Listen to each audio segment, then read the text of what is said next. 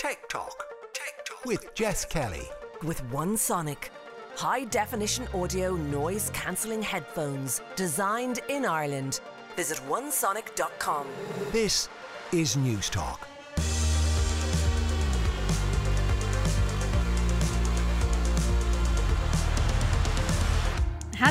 And welcome to Tech Talk. Jess Kelly with you here on News Talk. Coming up over the next hour, Facebook is now Meta. What does that rebrand mean and what impact will it have on the mounting issues facing the company? John Riley will have a rundown on the latest gaming news from PlayStation. We'll talk through the impressive Google Pixel 6 and I'll chat to the company looking to make your tech purchases greener whilst also saving you money. As always, you can email the show techtalk at newstalk.com or you'll find me on Twitter at JessKellyNT. Now, I think it's only right that we start with this. Now looking at and reporting on our business as two different segments one for our family of apps, and one for our work on future platforms. And as part of this, it is time for us to adopt a new company brand to encompass everything that we do. To reflect who we are and what we hope to build, I am proud to announce that starting today, our company is now Meta. Our mission remains the same. It's still about bringing people together. Our apps and their brands, they're not changing either. And we are still the company that designs technology around people. But now we have a new North Star to help bring the metaverse to life. And we have a new name that reflects the full breadth of what we do and the future that we want to help build. From now on, we're going to be metaverse first, not Facebook first.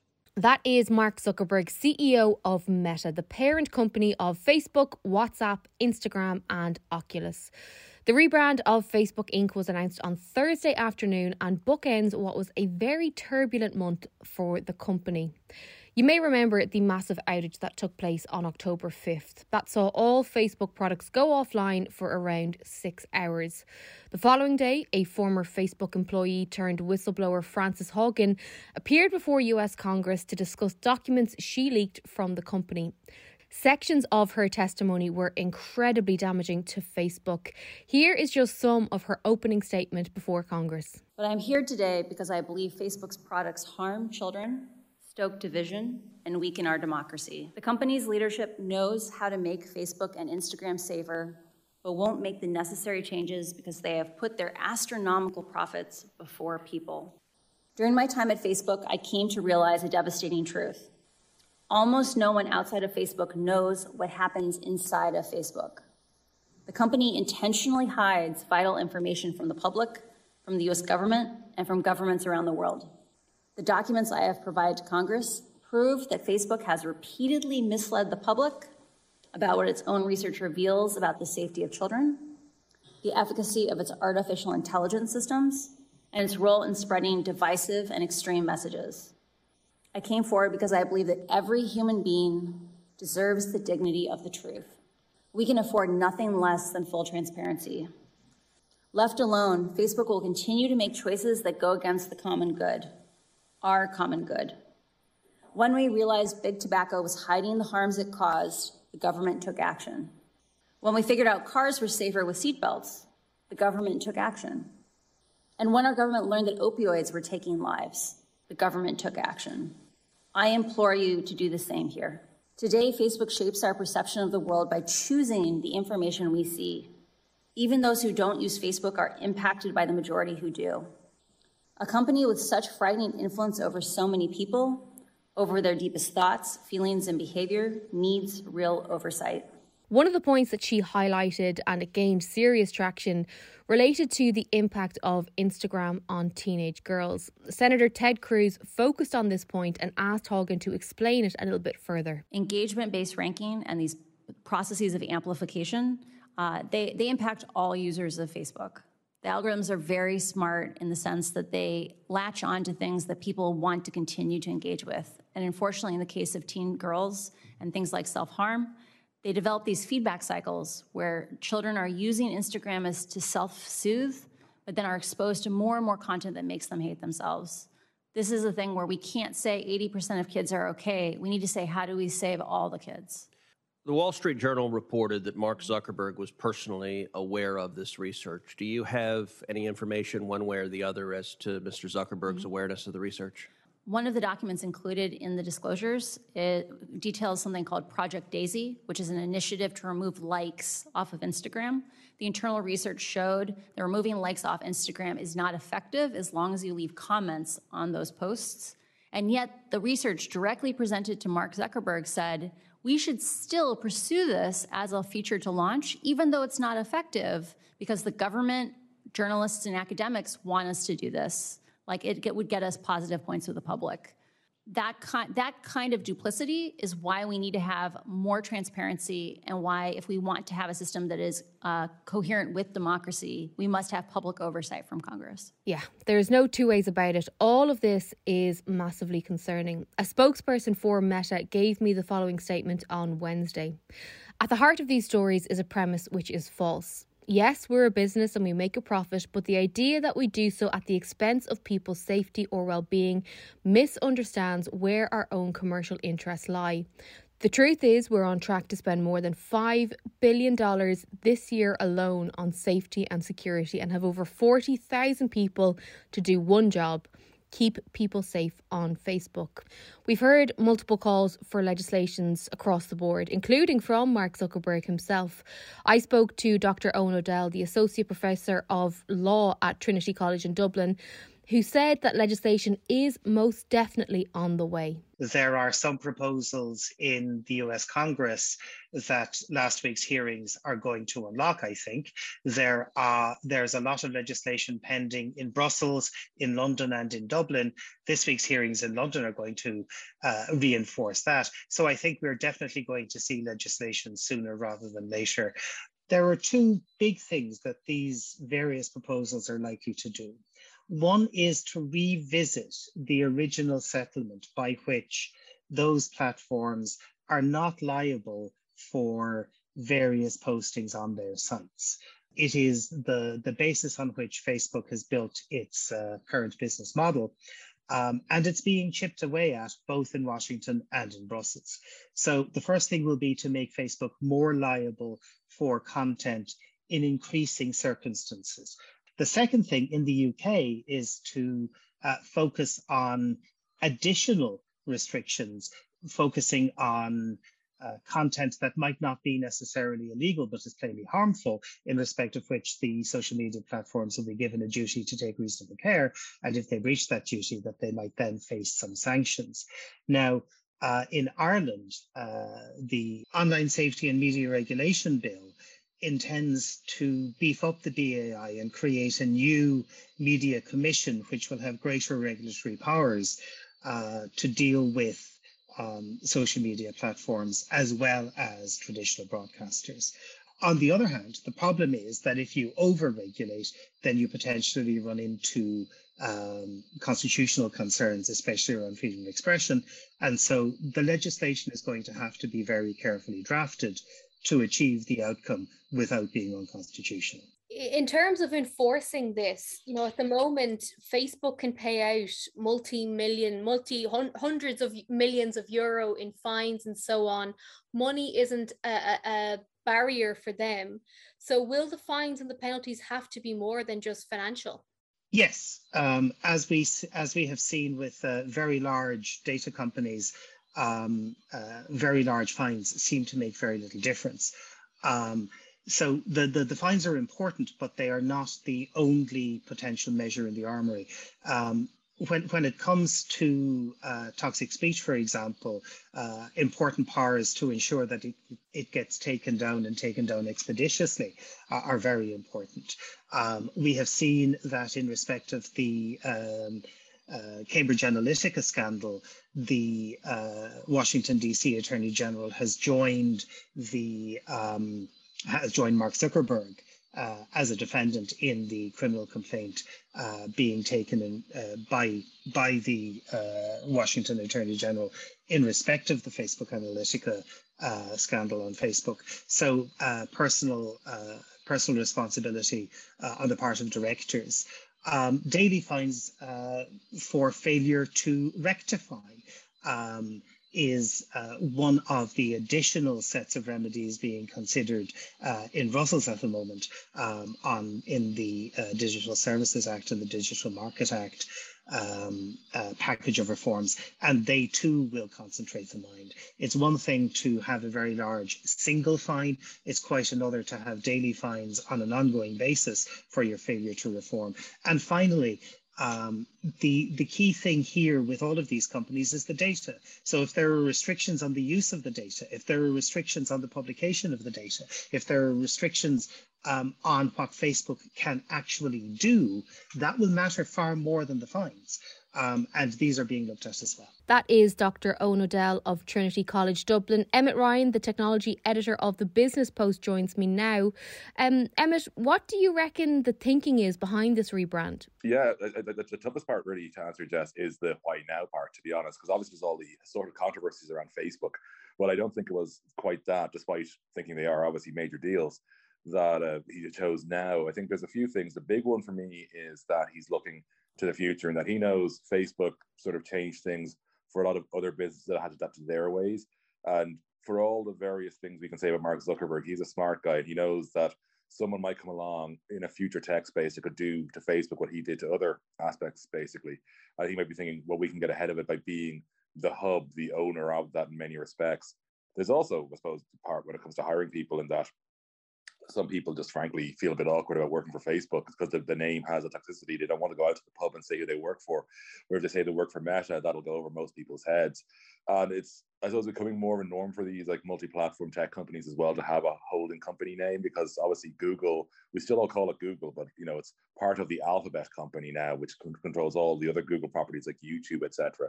So there is that, but yeah, like it's a terrible name. Like let's get let's just get to the point. Meta is awful. I mean, it's it's absolutely awful.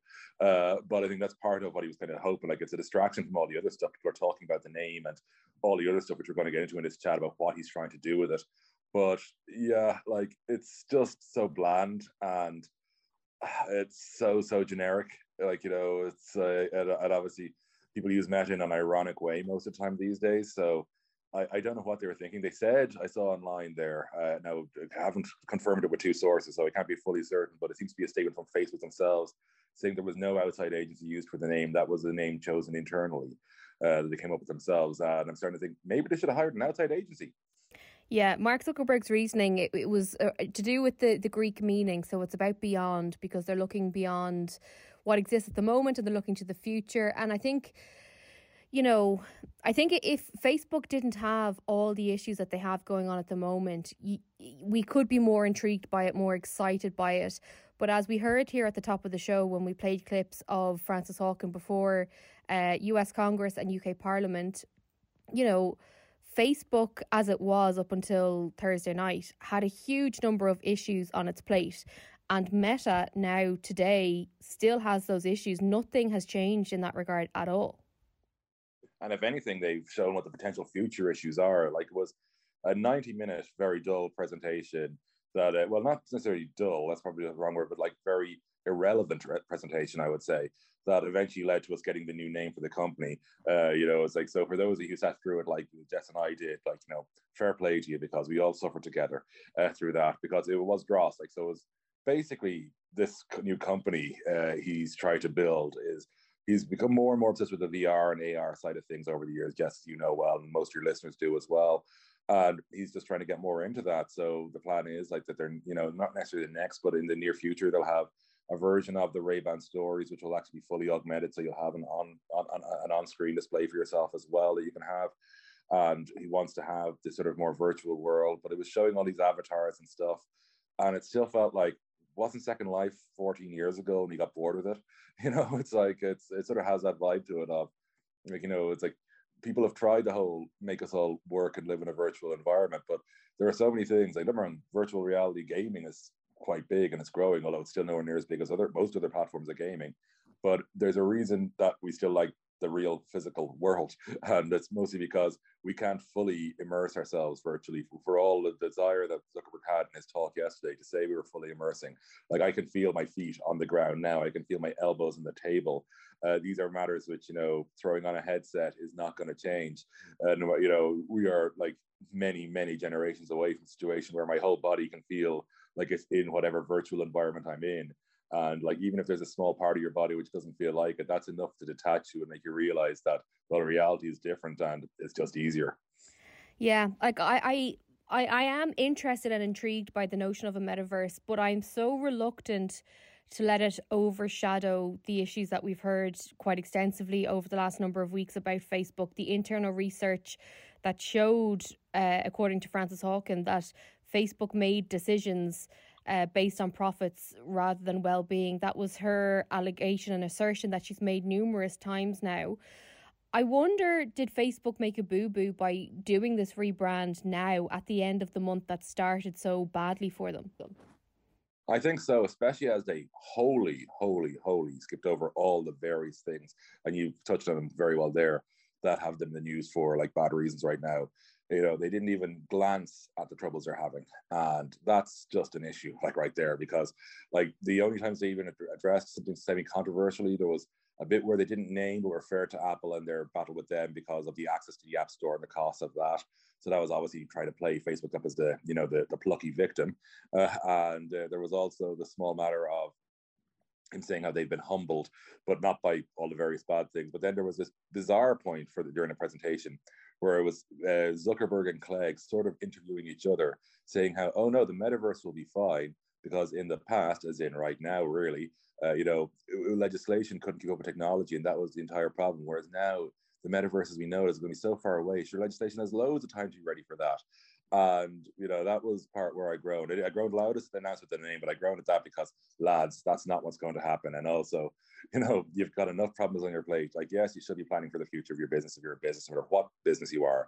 But to be talking about that aspect of, you know, how you can build in privacy and security and all that uh, into this now, while ignoring the privacy and security and safety issues that are very openly in the news about the same organization, felt very daft to me, Jess, altogether.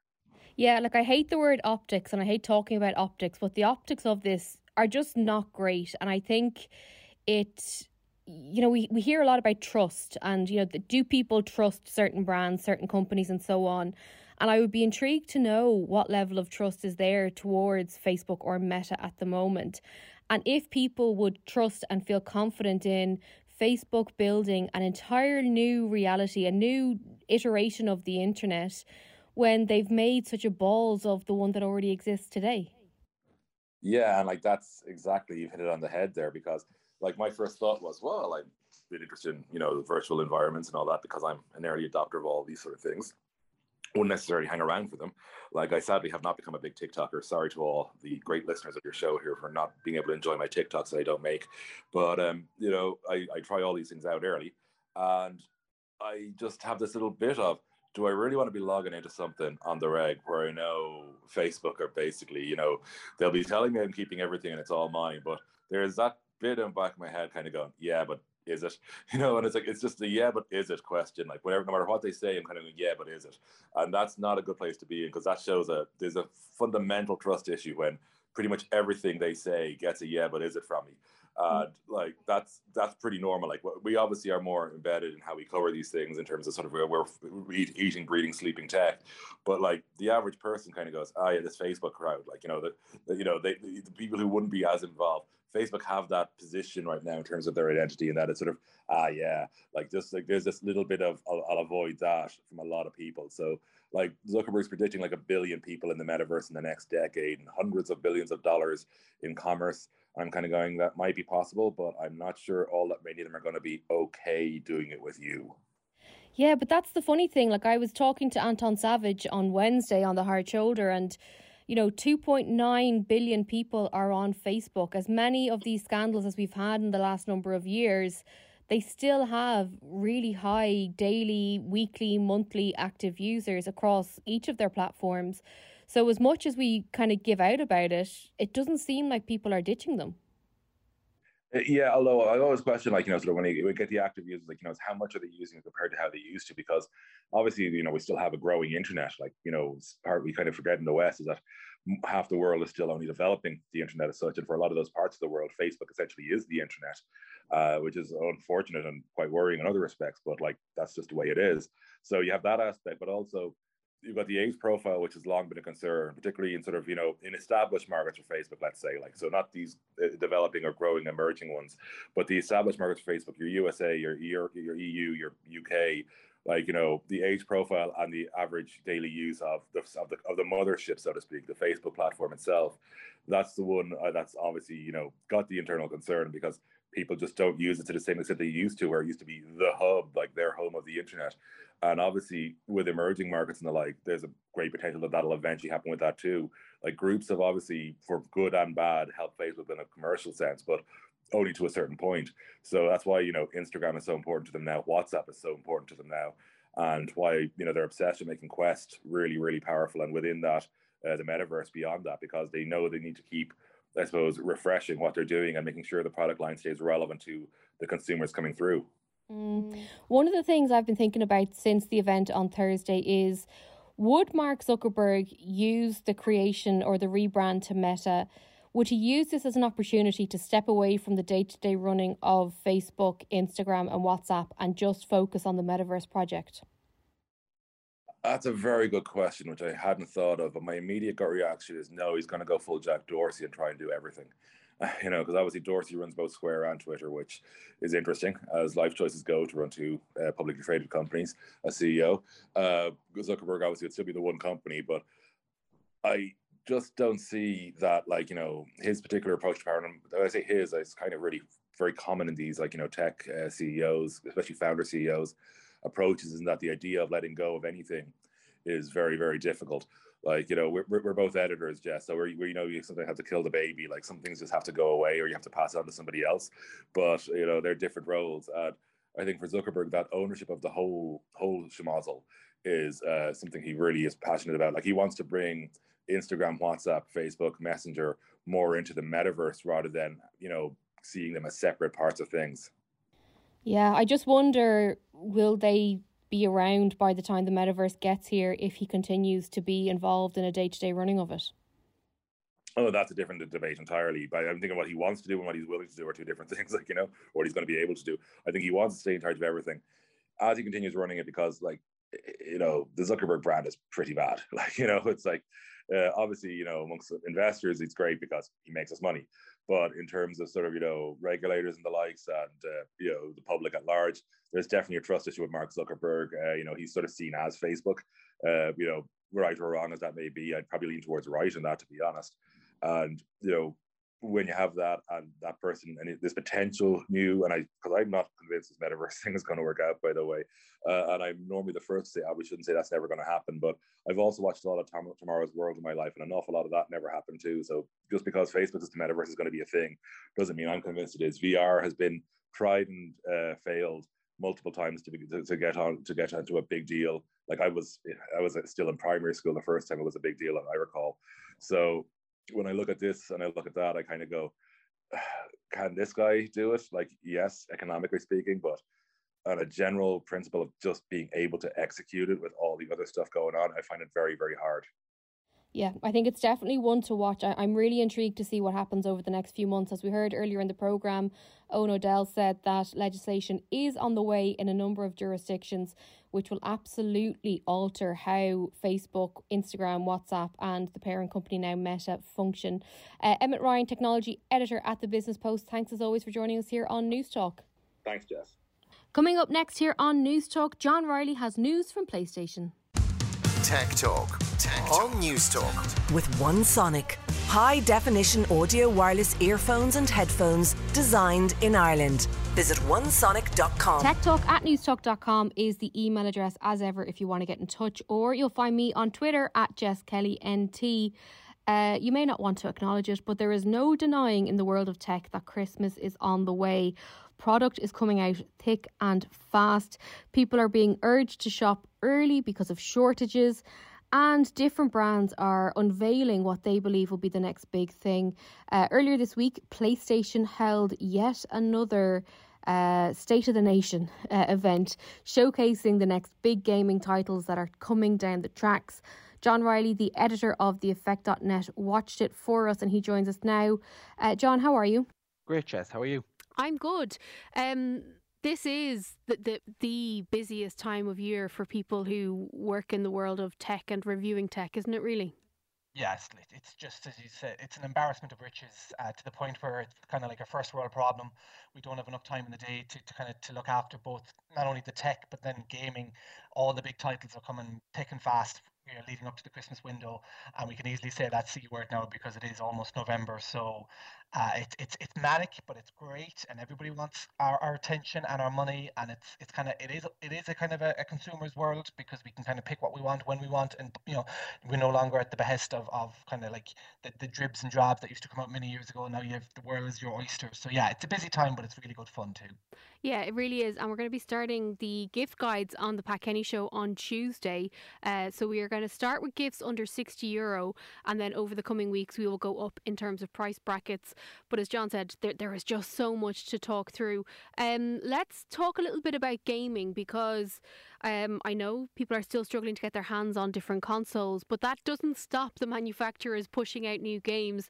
Uh, tell us about PlayStation's State of Play event that took place earlier in the week.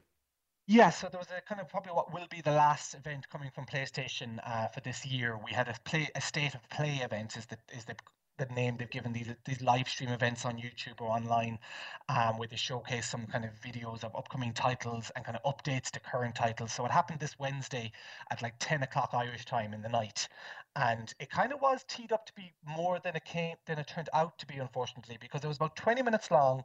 We got about ten different game trailers, and really yeah, I saw a great tweet by Tom Warren. He's from the Verge uh, tech website. He said the definition of uh, an event that should have been an email, mm-hmm. um, or more so a meeting that should have been an email. Because as I watched it, I was kind of going, okay, right. And then the next trailer played, and I said, right, okay, yeah. Um, there was nothing that made me go, ah, and very nice, very good.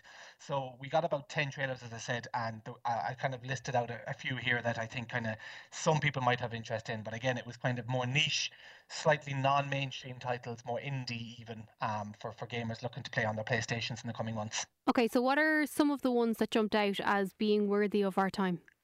Well, there's a kind of a quirky one, and it's going to fall in line with the likes of Fortnite or uh, PUBG or Player Unknown Battleground. Um, it's called Deathverse Let It Die. And this is kind of like a bit of a quirky, almost set back in the 1920s, 1940s battle royale. It will be coming to PlayStation Plus, and for your listeners, that's kind of like a subscription service that PlayStation has. Every month, you get a couple of free games as part of um, your, your subscription that lets you play online on PlayStation as well. So it's like Xbox Game Pass or Xbox A gold, Xbox Live Gold. I probably had that the wrong way around. But anyways, it's a kind of a an online multiplayer game, a battle royale, and it looks a bit quirky, a bit different. And as I said, PlayStation Plus members will get it for free. So we got a bit more information on that. Okay. Um. Yeah. Yeah. I'm kind of yeah. getting the. Uh, yeah. and okay. That's that that trend is going to continue with these games, but I guess you know it's people. It was a, it was teed up to be big, so I think just there is there is an audience out there for these titles, and uh, they're they're they're kind of some they're, they're kind of a, a dedicated fan base is there for these. Okay. What's next? So we have Bugsnax. So this was a launch title for the PS5 back in November of last year, and this is kind of a very quirky game. You're you're kind of going around hunting these characters or these kind of Pokemon-like um, um, animals, should I say, that whatever they eat, they become. So if they eat strawberries, they have strawberry arms, and it's it's it's as ridiculous as it sounds. But anyways, there's a big update coming to this title, which again was a fan favorite with a kind of a niche audience called the Isle of Bigsnax. So basically, there's going to be bigger characters or bigger kind of creatures in this game, and you'll be able to customize them even more. And again, it's very Pokemon-esque with a bit of a tongue-in-cheek narrative or kind of theme running throughout, and you know people of the original are going to love this, and it's going to launch early 2022, and it'll be a free update for the for, owners of the original title. So it's a nice little kind of add-on for these guys that they're going to be a you know it's a bit of crack really. Does PlayStation have any big title coming for Christmas that we haven't spoken about or that I can't think of off the top of my head? No, I think their big, big show. I think Gran Turismo, the racing title, mm. was somewhat preliminarily held for this year, way back at the, the, the, announcement last year. But I think everything, because of COVID, unfortunately, has been pushed on um, into the the first three or four months of 2022. I think what their showpiece was meant to be this Christmas was for by for uh, Horizon Forbidden West, which is that kind of the, the red-headed girl running around a kind of a post-apocalyptic world after with with there's like robotic Tyrannosaurus rexes and robotic velociraptors. So it's like robot dinosaurs uh, set in a pre pre or post-apocalyptic future. Stunning, stunning game. Um, if if any of your listeners are interested in it, or, are probably well aware of it, it's called Forbidden or Forbidden Horizon Forbidden West. God, I should remember. Um, but yeah, that's now pushed out to February of next year. So that really is the next big kind of flag uh, tent pole title for, for the PS5 and PS4. Okay. Uh, other things on your list Kart Rider Drift. We got a trailer for that? Yeah, we got a trailer for this. It's kind of a very child-friendly, uh, uh, poor man's Mario Kart, for want of a better term. Um, that'll be coming out early next year. No locked-in uh, release date, but it looks fun. Those Kart Rider games have been going for quite a while now, and this is the latest uh, installation called Kart Rider Drift. Again, you know, easy, easy to pick up family game, a racing game that is a Mario Kart, and PlayStation is in dire need of those type of titles as well. So this could be a nice one for families. Okay, and then the last thing that they showcased was Little Devil Inside, another trailer. Yeah, so this kind of was teed up uh, earlier on in the year, and this kind of really did create a bit of a buzz online when it was first announced. And we've got a bit more of a comprehensive look at how the game would play out, and it's it's quirky. It's almost like um, a miniature. How would you say? You're looking down on top of a playboard, and you're controlling characters, moving them around. Uh, it's it, I guess your listeners. It's hard to describe somewhat uh, in audio form. So if your listeners are interested, have a look for Little Devil Inside the gameplay trailer. It looks really pretty. It's really polished looking, and each of the characters look like actual little figurines almost that you're kind of interacting with in real time. Um, very kind of uh, tongue in not tongue in cheek, but like not cutesy uh, colorful, but kind of a bit more edgy colorful. Uh, again, hard to explain, but probably one of the kind of the more again more popular kind of reveals of Wednesday's event, and one that I'm actually interested in myself, just given its kind of its art style and kind of narrative direction. So yeah, it looks good. It looks like one of the kind of the, the standouts from the event. Okay, we will definitely check that one out. Um, do we have Halo news? We do, thankfully. So just Monday gone, uh, the bank holiday Monday here in Ireland, we had Halo Infinite, or the guys behind Halo, Halo Infinite, 343 is the studio that is working on Halo at the moment for Xbox, and they launched finally a campaign trailer because in the last couple of months, gamers on Xbox and PC have been lucky enough to play the, the multiplayer side of Halo Infinite, and they've had rave reviews. It's actually been a really good success story. I played it a bit myself and really loved it. It kind of harkens back to the original Xbox or Halo games on the first Xbox and the Xbox 360. So now we've got a lot more of a, a breakdown of what the, the campaign trailer will look like for this new title um, coming out on December 3rd, and people are getting very, very excited because Halo you know one of the biggest franchises in gaming, and it'll be its 20th anniversary. Um, this oh, it, yeah, it'll be the 20th anniversary this December um, or this year for, for the for the franchise. So yeah, it's a it's a big it's a big deal. Okay, very excited about that one.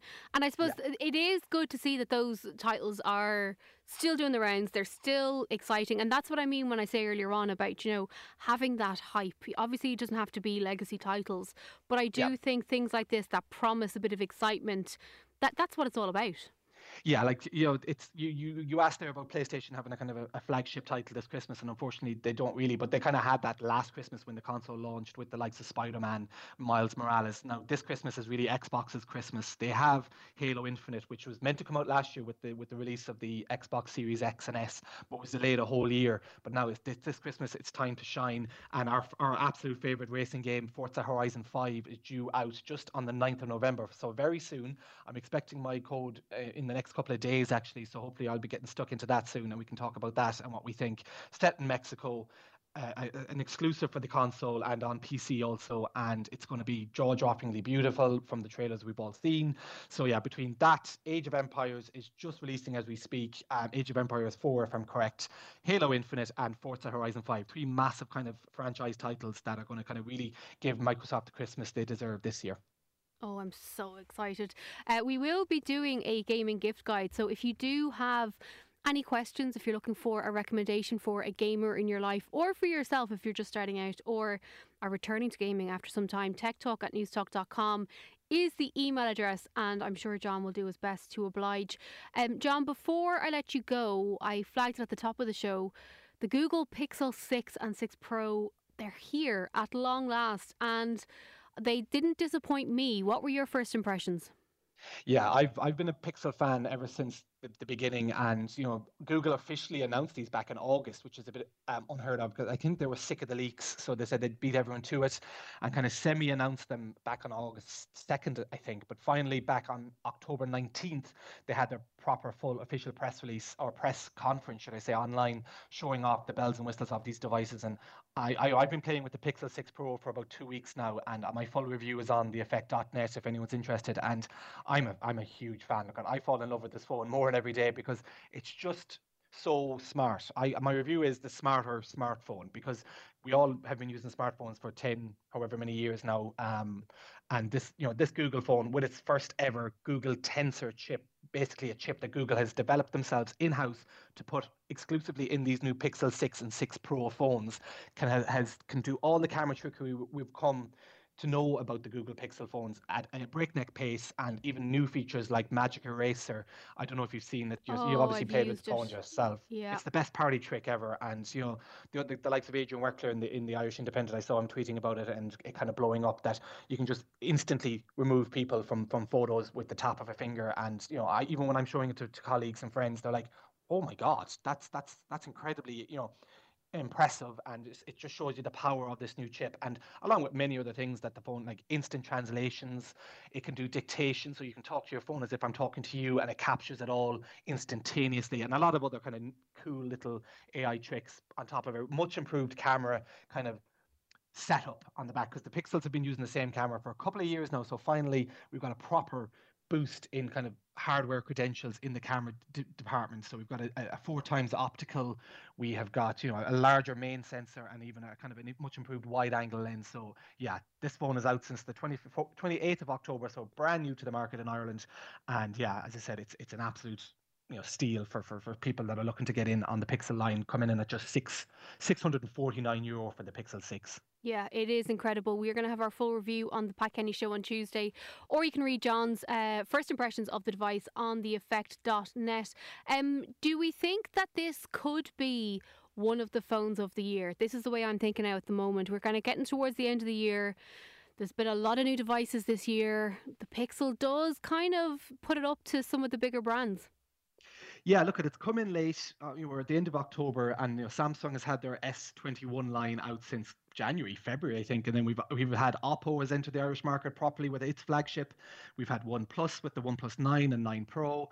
But I just I try and think of this phone as if it wasn't made by Google because I'm a big Google fan. So I'm just trying to think if this was an Oppo handset or if this was a Samsung handset, would I be as much of a fan? And I think I would because it's just it works so well. It's running the latest version of Android 12, which is one of the first phones in the world to kind of come with it fully installed, and like that in itself is a really user-friendly, customizable, intuitive um, operating system on top of of Android. So that in partnership with the new cameras, as I said, and the kind of the battery power, the speed of the device, the impressive display. It's you know it's a beast of a screen. It's 120 hertz, you know, really fast refresh rate, just like the new iPhone 12, 13 Pro uh, devices. So it really is standing toe to toe with the big guys, and it's coming in at 899 for the Pro model. So the fact they're able to come in at, with these specs and undercut the big guys by at, at least 100 euro, and then as I said, the Pixel 6 is 649, which is unbelievable value, really, in the grand scheme of things. That Google have, uh, you know, they've come in incredibly strong with these two new devices, and I, it'll be hard not to recommend them for people looking to pick up an Android phone um, that isn't an or pick up a smartphone that isn't an iPhone, basically. Mm-hmm. Yeah, absolutely. Well, look, John, uh, we got through quite a lot there, so thank you so much for that. Uh, if you do want more information and all of John's reviews and the entire uh, team as well at theeffect.net, you can get them, believe it or not, at theeffect.net. Uh, John, thanks so much for joining us here on Newstalk. No worries. Cheers, Jess. Tech Talk. Tech Talk. On Newstalk. With One Sonic. High definition audio wireless earphones and headphones designed in Ireland. Visit onesonic.com. Welcome back to Tech Talk. This is Jess Kelly with you here on Newstalk. Refurbished technology has grown in popularity in recent years as people become more environmentally aware and of course, it has some perks for your pocket too. Refurbed.ie is one of the retailers offering this service here in Ireland. And Peter Windischhofer is the founder who joins me now. Peter, welcome back to the show. Uh, remind us of what you do and how you do it. Sure, absolutely. So we are selling refurbished electronics. These are phones, laptops, tablets that are completely renewed They look like new, function like new. Um, and as a customer, you save a lot of money, around 40%. On top of that, you get at least a year of warranty. So there's really no risk involved. And of course, it's the green choice, right? It's very good for the environment to reuse the devices. Um, and that's why we as a company are actually climate positive. What does climate positive mean? That means that we, when we sell the products, we already save around 70% of CO2 compared to a new product, right? That means we don't have to produce all the components again, but we're actually reusing the components and the products. So we save a lot of CO2 on top of that. And uh, we're actually planting a tree for every product that we're selling. So it means we already planted more than a million trees. And so that means we're climate positive because we actually do so much good for the environment that it means the more products we're selling, the better it is for our climate. Well, that is good to hear. Um, in terms of getting the refurbished products, getting the products that you then refurbish so that they function 100% as new, where do they come from? Yeah, they come from all sorts of, of, of places. The, the most important one for us is actually company phones and company laptops that are used for like two, three years.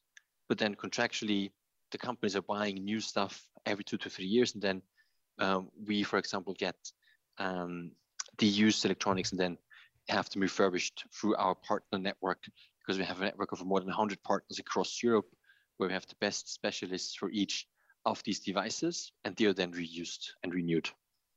Does that mean then that you don't necessarily know what stock you're going to have in two months' time? Are you very much waiting for products uh, or companies to upgrade their products, or do you get some form of forecast so that you know what you'll have when? Yeah, we typically have a very good idea of what's uh, going to happen. We don't know it exactly, you know, to down to the uh, to the exact number. However, we always know uh, the flows in the market and we can estimate that very well. So we always know how much product we're going to have, for example, in November or December. Uh, so, for example, for the Christmas sales, we know that we have uh, a lot of product coming in, and we also know that we have a lot of product to actually um, be able to sell that to our customers so that they have the great Christmas presents. Um, we the last time we spoke, refurbed.ie had just launched. So that was the, the site for those of us here in Ireland to buy these refurbished products. Are the products stored here in Ireland, or when someone places an order, does it come from your HQ? It depends a bit. We have um, our partners that are selling the products. We have them all around Europe. We also have some in, in Ireland. So depending on the product type, uh, it might be coming from the, the island directly, or it might come from, uh, example, for example, Germany or the Netherlands. Um, in any case, shipping is usually very fast, um, and the quality is always great on every product that we're selling, anyways. Um, and we're trying to build out our network in Ireland to provide more uh, local options for the Irish consumer. Um, but what we saw so far is that um, the Irish consumer is also very happy to get the products from, for example, uh, Germany, Netherlands, and they're very, very happy with the quality and um, the speed of delivery. I um a number of products are on the way into us here in Newstalk for review, but one of the products that's already arrived in is a refurbished iPhone 12. And I was struck by a few things when it landed in. Firstly, it was in its original packaging, which I know you can't guarantee all the time, but sometimes it does come in in its original packaging. Um, and I put it up against my own iPhone 12 and I couldn't see an element of difference. Everything, the cable was in the box, the little booklet was in the box how do you go about ensuring that high standard? Does everything have to meet a certain threshold to, to be sold through refurbed.ie? Yeah, exactly. That's extremely important for us, right? Customer happiness is everything for us. We want to make the customer as happy as possible. And for that, even the small things like the packaging are important, right? As you said, it's not always guaranteed that this is your original packaging, but if it's not the original one, it should still be something that is, is really great and makes the customer happy at the end of the day. And for that, we set very high standards, which means we uh, only have products sold on the marketplace that go through the standardization process where we really make sure that the customer at the end of the day always has a great experience. Some of the other products I've been looking at just in recent days, um, particularly in the wake of the MacBook event from Apple, was a number of the laptops that you have on refurbed and you do have MacBooks of all varying specs, all varying generations for considerably less. But one of the concerns I would have, I suppose, when it comes to something like a MacBook, particularly if you buy, say, a 2017 version, is that it would go the distance. You know, it, it would last a long period of time because even though it is cheaper than buying a new one, it's still a few hundred quid. It's still a decent amount of money. So, uh, you know, what's the lifespan on a, a, refurbished MacBook 2017, a MacBook Pro 2017? Yeah, exactly. But the, the good thing about these MacBooks is that although they might be from 2017, they're still super fast. The battery is still so this would still hold for like several years, right? So what we usually see is that they can be used for another four or five years, even if it's from 2017, for example, right, which is already four years old. Uh, we have customers who tell us, hey, you know, their their old MacBook is from 2010 or 2013 or so, so it's already seven, eight years, and that's sort of the lifespan we actually estimate for for MacBooks. Um, and we've seen that our customers that bought something, for example, in in 2017 or 2018 are still using that device are still very happy with it. And those products are all covered then, as you mentioned the, uh, earlier in the show, by the one year warranty. So if something does go awry, you are covered for a year. Exactly. We have at least one year warranty. For a lot of products, we also offer two years of warranty. So if you want to have this extra layer of security, that's also possible. Um, and if you know anything happens in the period, you can just reach out to a customer service and then um, get a replacement or get it fixed um, and don't have to pay anything for it uh, because that's that's what is covered by the warranty. Do you accept products um, back from people? So, for example, if somebody has an iPhone 10, uh, you know, do you take those phones back, or do you just deal with companies at the moment? Yeah, right now we started that doing that in Austria and Germany to actually take back products from consumers. And we're going to launch it also in other markets, including Ireland, next year. Okay, so this is like my impression of this is that you know it, it isn't just a tokenistic money making business. You do seem very concerned and very eager to try and mm, I suppose, solve the issue of people having tech in their home that they're not using, or businesses that, as you said, have two year contracts, and after that period, the devices traditionally would, you know, sit in a storage press or sit in a skip somewhere. You do seem to be actively trying to find solutions here. No, absolutely. But the reason why we founded this company is because ultimately we want to make the world a better place. And we want to help people consume in a sustainable way. Because we all know we're going to we have to buy electronics, right? We have to use them. It's not that we cannot use them anymore, but we have to find a way to actually make this sustainable. And refurbished products are the best way to do that, right? You can buy a product which is has very limited effects on the environment. And so through through refurb, you can actually buy something with a good conscience because you're not making you know the world worse in any sense, but you're actually actively helping making it better. And that's the reason why we founded the company. That's also the reason why we are so successful in so many countries in, in Europe, because people all around Europe want to do something good for the environment and we make it very easy for them. Do you think that attitudes are changing? Because I think, you know, previously the the attitudes towards secondhand, and I say that sort of in quotation marks, uh, products would have been looked upon with a bit of skepticism. But I suppose companies like yourself, we also have mintplus.ie here in Ireland, we've got Back from the Future here in Ireland. Like having reputable companies that refurbish the products to the highest standard means people can buy with confidence. Yeah, absolutely. Right. I mean, there are two elements. One, what you already said, it's that the quality is so high that people are really proud of having the, having the device. And the second one is people want to do something good in their lives, right? They want to take the right decision. And refurbished products are the right decision from an environmental point of view. And this is another thing that make people really proud. And what we see actually is that our, you know, our best marketing tool that we have is word of mouth. People talking about us because they like that they did something good, that they, you know, took the right choice, and they are talking about it. And this is something that is very different to maybe five or ten years ago, where people would have never, you know, dared to tell anybody that they bought a used product. Now they're actually super happy about telling people, hey, I bought a refurbished product. It looks like new. it works like new. I saved a lot of money, and on top of that, it's actually good for the environment. And that's something that changed quite drastically. Yeah, absolutely. Well, again, the website is refurbed.ie. We will have a review of one of the refurbished MacBooks and uh, the re- refurbished iPhone 12 on the Pat Kenny Show in the coming weeks. But for the moment, Peter from Refurbed, thanks so much for joining us here on Newstalk. Absolutely. Thanks for having me. And that is all we have time for this week. If you missed any of the show, you can listen back in full on the Newstalk app powered by GoLoud. I'll be back with Shane and Ciara on Newstalk Breakfast on Monday morning. In the meantime, if you do want to get in touch, you can email techtalk at newstalk.com. John Fardy's up next. I'll chat to you next week.